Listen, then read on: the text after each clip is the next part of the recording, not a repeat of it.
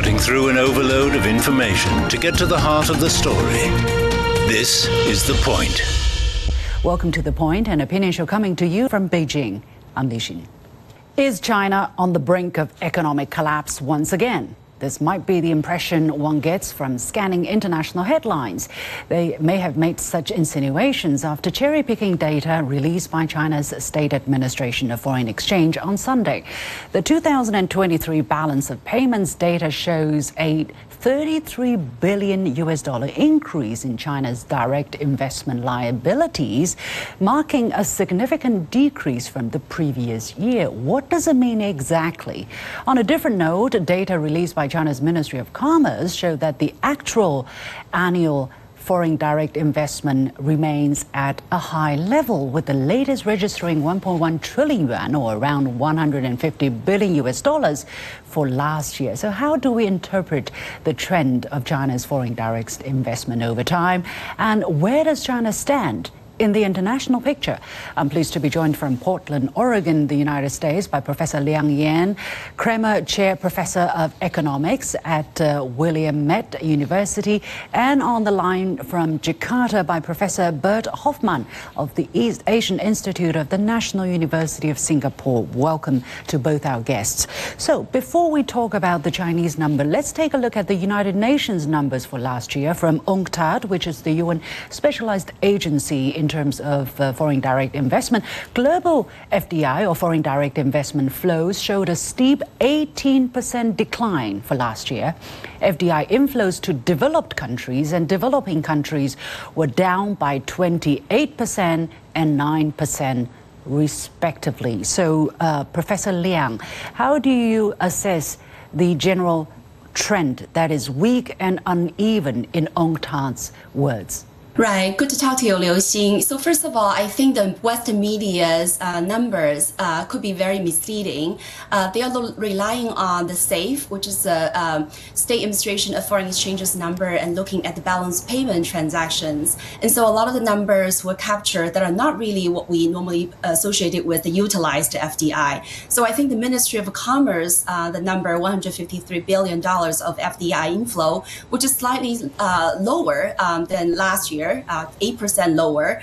I think that is more of the number that really indicate the foreign investments yeah. in China. But against the overall now, picture uh, I just painted, yeah, for, for the whole world. Absolutely. I think you're right. We need to put that eight percent slowdown uh, in context. So one of them, as you just mentioned, is that the F D I is declining. It is also declining uh, in terms of the F D I inflows to the developing world. When you look at India, um, their F D I inflow has gone down by forty-seven percent. ASEAN has gone down by sixteen percent. Brazil, twenty-some percent. Mexico, also twenty-one percent. So that's against this big, you know, context, that the, this big picture that, you know, F D I de, uh, inflows to many developing countries has gone down. And that largely has to do with the fact that, you know, many of the advanced countries have raising their interest rates, and these interest rate hikes um, have increased the returns on um, their assets. And so that attracted a lot of the F D Is mm-hmm. flowing to those respective, yeah. you know, advanced countries.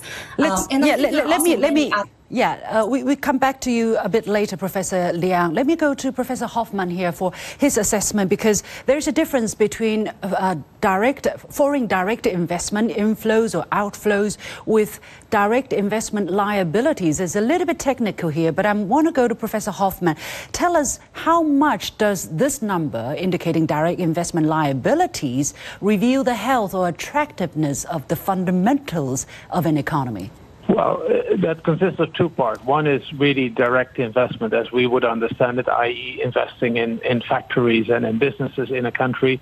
But the second is also that is basically more portfolio investment, that is retained earnings that are kept in a country, uh, but they're being withdrawn if macroeconomic changes. I think a lot of what we see in China's numbers is the latter part. So the balance of payment numbers are, are so poor, in part because companies that before used their retained earnings to temporarily invest in China's capital markets now take them out and they invest elsewhere, particularly in Europe and the United States, where interest rates have gone up sharply. I think that's the main picture.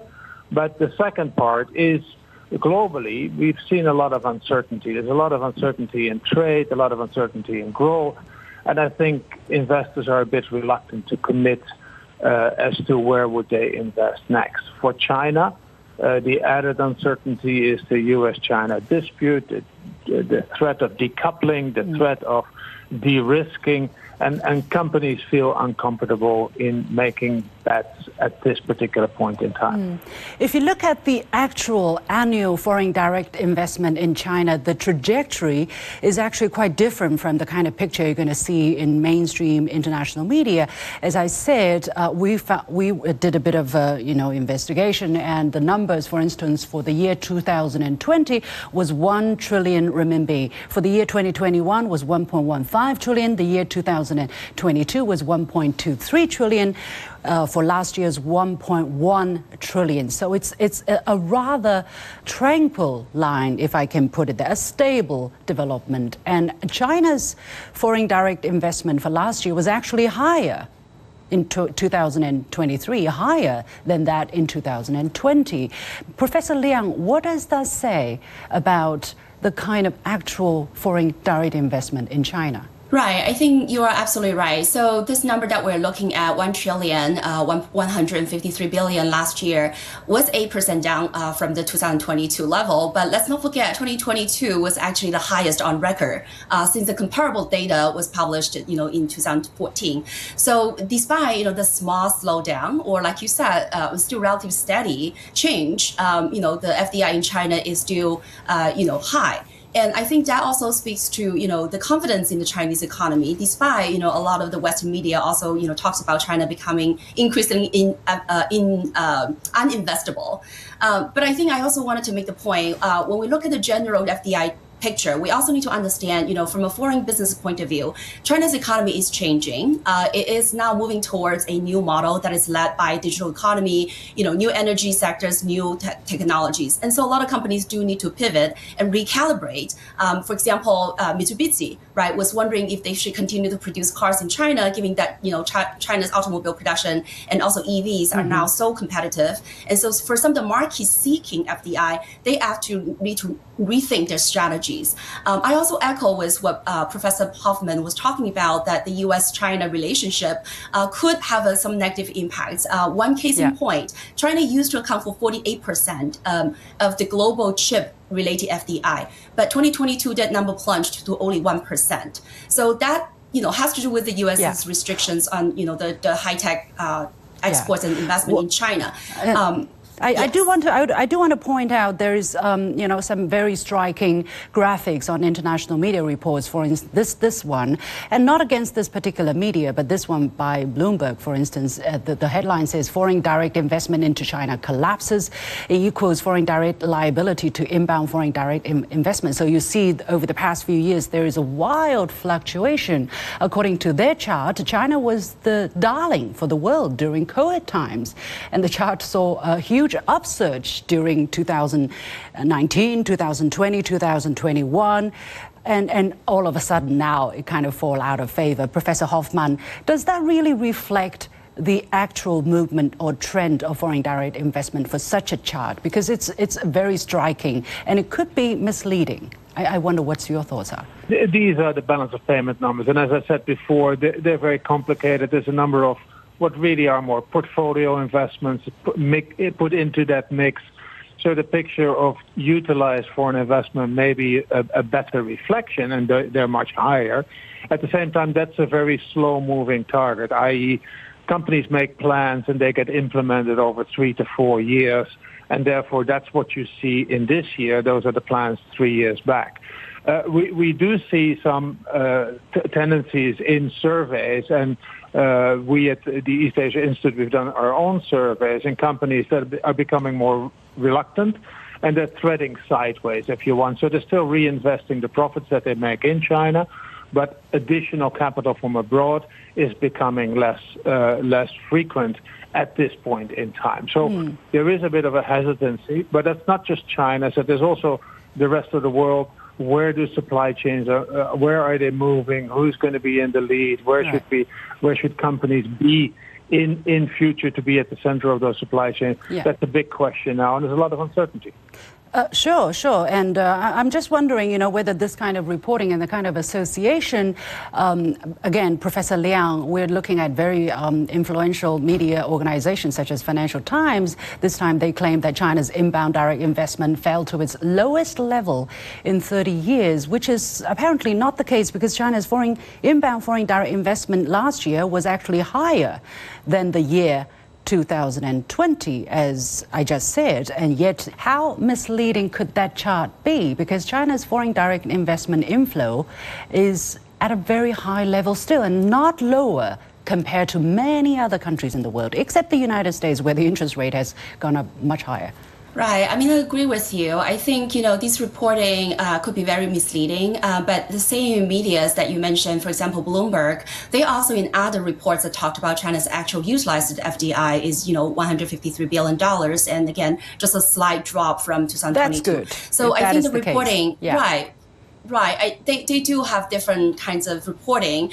Like you said, you know, this is really how you cherry pick some of the data and try to make a different story about, you know, China's environment or its business, uh, you know, environment. Um, but that said, I think, again, we need to also think about, you know, some of the substance here. Um, that on the one hand, I think, you know, just by looking at the F D I numbers, it not it doesn't really speak a lot about, you know, the reality. Um, you know, UNCTAD also mentioned that, you know, for example, there has been an eight percent increase last year in terms of the greenfield project announcements. Mm-hmm. yeah. So we're likely to see, you know, the return of the F D I. Yeah. And let's not also forget about, you know, at this point in time, what matters really for China is not the amount of F D I, but really the quality of F D I. Sure. And what kind of foreign investors can bring to the yeah. country. Um, uh, when you look I, at high-tech manufacturing, for example. Yeah, it's it's definitely going up in terms of high-tech and especially high-tech manufacturing. Very quickly, Professor Hoffmann, how do you look at the number of joint ventures that are set up in China last year? Increased by forty percent, went up by fifty-four thousand, and the investment in high-tech manufacturing also gone up by six point five percent.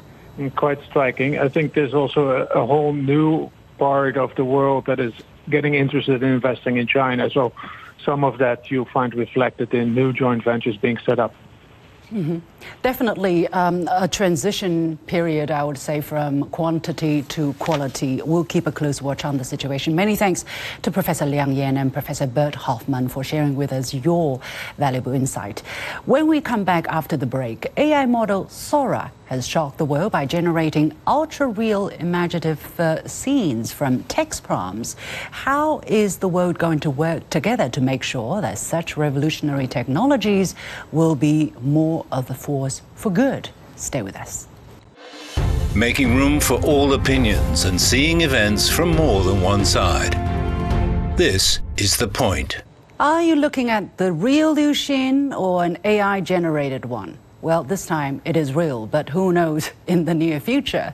Now, in the past week, one name has been on the lips of everyone, Sora, a text-to-video tool which generated the one-minute video of that woman walking down a nighttime street in Tokyo. The images unveiled by OpenAI, the San Francisco startup company which also launched ChatGPT at the end of two thousand twenty-two, sent instant shockwaves around the world.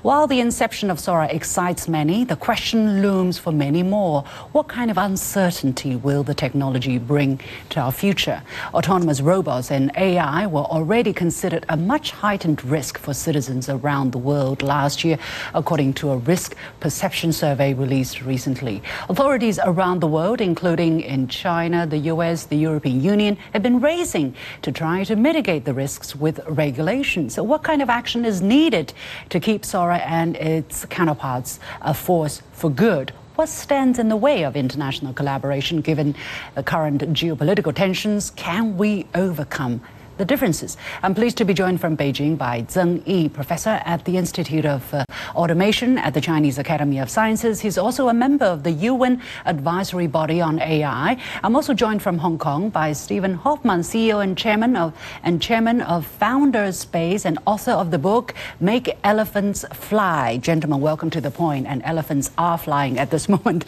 So.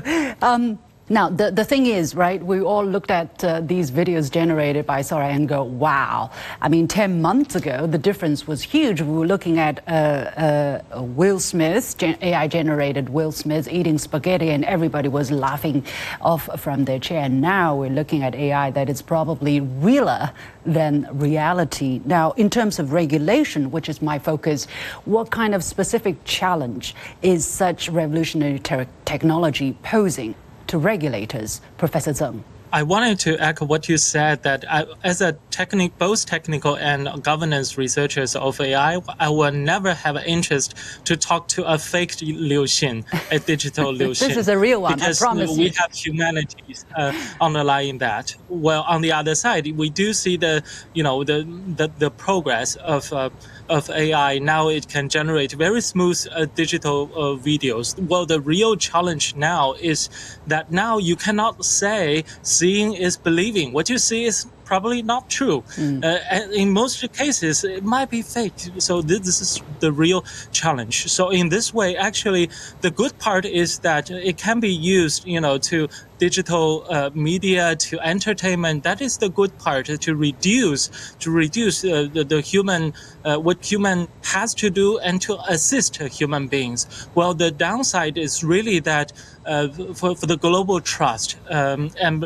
and many of the issues uh, related to, uh, you know, safety uh, issues, that that is the real challenge. It has challenge to digital forensics. It has to challenges to, you know, the police. So um, to creating uh, fake information, and also to create fake information during go- uh, global or national votes. So we really need, uh, you know, both the national governance and also the international governance yeah. for uh, video both video and, and uh, textual mm-hmm. generative A I. Yeah. Uh, Stephen, what are the major concerns in your part of the world? I mean, in, in the United States, in Western countries, developed countries. Do you think there are major differences in this regard in terms of the perceived risks, you know, that can be uh, brought about with this uh, technological uh, progress? Yes. So in Silicon Valley, people are very bullish on A I. I mean, people in general believe that A I is the future, and the U S government will not put the brakes on the development of artificial intelligence because everyone is afraid of falling behind. So the risks, though, are enormous. So we, right now, with artificial intelligence, you can create video that is indistinguishable from real video. And this will only get better. Now, these videos still have a few telltale signs mm-hmm. that it's not real. If you look very closely, most people won't look closely, but if you do, you can tell. But in the future, even those small signs will go away. So the people are worried in a number of areas. Number one, it's going to put a lot of people out of work. I mean, think of how many people work in creating videos, creating content, the whole oh, hosting talk industry. shows.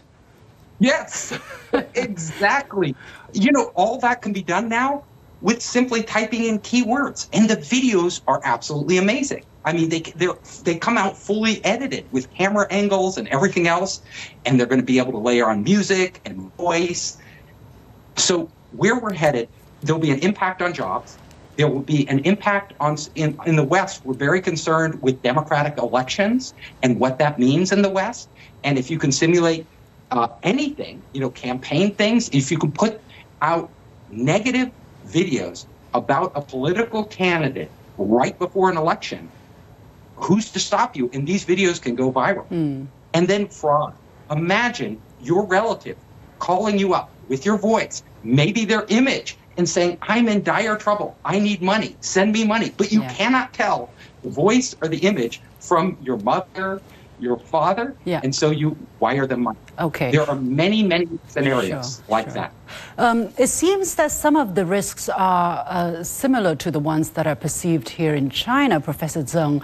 Um, China, of course, has different sets of challenges, I understand, but I was just, you know, browsing through the video channels, and I saw a AI, apparently A I-generated woman talking about, you know, giving a lesson on history. Um, Apparently, she is a virtual figure, but it was not marked that it was A I. And people without the kind of literacy or basic ability to tell the difference are simply unable to tell, let alone the older generation who don't have the kind of technology savviness. For instance, my parents, they could well treat this person as a real person and really buy into that. What kind of specific challenges is China faced with in terms of regulating A I? Is China going to put some sort of a brake on the development or application of, of A I te- technologies? I think both uh, the, the U S and China has very uh, similar challenges in uh, the in generative A I. The, the examples actually that you gave, uh, similarly, they, they happened uh, everywhere in the in the world. So, but what China has done is really on the regulation of generative A I, that the China uh, Cyberspace Administration of China released their uh, regulation on generative A I. Something which is relevant to your example is that now in China, when you create generative A I videos, you have to market Uh, based on artificial intelligence, based on generative A I. Uh, otherwise, you know, th- these uh, ministers will have uh, regulation, uh, regulative steps for you. So I think that's really uh, essential, both from the government side and also from the developer and also the industry side, that we need to do self-regulation. We need to uh, keep these uh, you know, generations to be marked uh, very explicitly. We don't, we, we cannot mislead the general public yeah. uh, well, in that way. So I yeah. think that is really important. Mm-hmm. Yeah. Uh, aside from these common uh, challenges, it is interesting because Chinese Foreign Minister Wang Yi talked about China's wish to have uh, an U N body, U N institution set up in terms of A I governance. And I have not heard uh, other countries, especially major countries such as the United States or, or European countries, echo this idea. Why does China particularly want that? And what's the difference between an A I governance body under the U N and the U N advisory body, high-level advisory body to which you are a member, Professor Zeng? Uh, actually, the challenge of A I is everywhere. Well, as you can see now, we have some domestic regulations and institutions. We have some regional uh, networks. But actually, what really matters is that how can we deal with this in a global manner? What is the interoperability among these regional networks and also these different countries? For that, we need a global coordination mechanism. So we need a track record who should be believed to do, you know, the the global uh, coordination uh, of technology of this of the society and also of A I. So in, in that case, I think uh, the Chinese government believe that the U N system is the right place to do the global coordination. N- not really to say that the U N system should take care of everything, but the role of the U N system on A I should coordinate the regional networks in a more effective way, and not re- and also to coordinate member states on interoperabilities, on exchanges, uh, on sharing of risk and and dealing with risks uh, altogether. So I think by that, it cannot be solved by regional networks. So th- that is the role mm-hmm. uh, for U N. So yeah. I, and I, the track record uh, means uh, the Chinese government uh, is based in to, to support uh, the U N system. Yeah. Yes. Um, Professor Hoffmann, it seems that uh, some other countries do not necessarily um, share the idea or are not very excited about it at this stage. We uh, know that there was a G seven meeting in Hiroshima last year where G seven countries reached some kind of a comprehensive, you know, framework about A I governance. Um, is there this kind of idea that developed countries are going to do their job in terms of A I governance